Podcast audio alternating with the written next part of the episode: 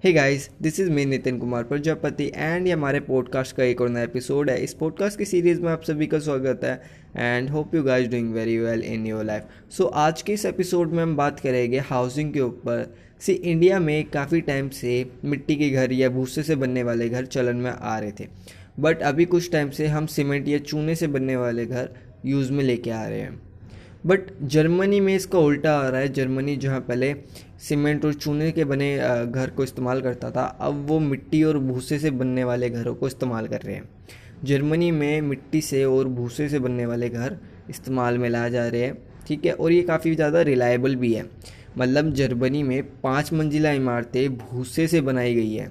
आप बिलीव नहीं करेंगे पाँच मंजिला इमारतें सो so, अगर जर्मनी ऐसा कर रहा है तो हम भी कर सकते हैं बिकॉज़ इंडिया में काफ़ी ज़्यादा स्कोप है हमारे पास चावल उगता है और चावल की जो पराली है वो जला दी जाती है। वहीं अगर मैं एग्ज़ाम्पल लूँ गेहूँ का गेहूँ में हमें सिर्फ़ दाना चाहिए होता है और दाने के बाद जो भी बचता है वो सब भूसा होता है। और वो भूसा जो है बिल्डिंग मटेरियल में काफ़ी ज़्यादा इस्तेमाल में आ सकता है। ऐसी जर्मनी में काफ़ी सारी यूनिवर्सिटी है जो इन घासों के ऊपर, भूसे के ऊपर रिसर्च करती है कि किससे कितना बढ़िया इंसुलेशन का मटेरियल बन सकता है, कितना ज़्यादा रिलायबल है, कितना ज़्यादा इको फ्रेंडली है।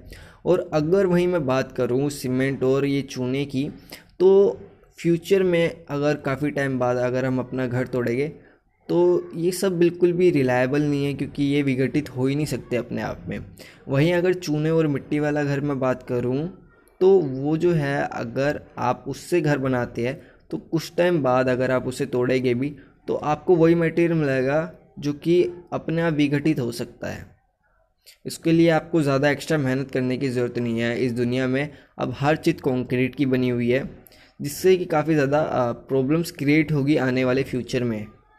क्योंकि हमारा जो अंडर वाटर लेवल है, वो भी घटता जा रहा है इससे और काफ़ी ज़्यादा प्रॉब्लम्स तो हमें देखने को मिलेगी इन फ्यूचर तो ऐसे में देखते हैं अब क्या क्या सोल्यूशन आ सकता है। हाउसिंग के ऊपर ये मैंने एक एपिसोड बनाया है एंड शेयर कीजिए अगर आपको ये अच्छा लगा।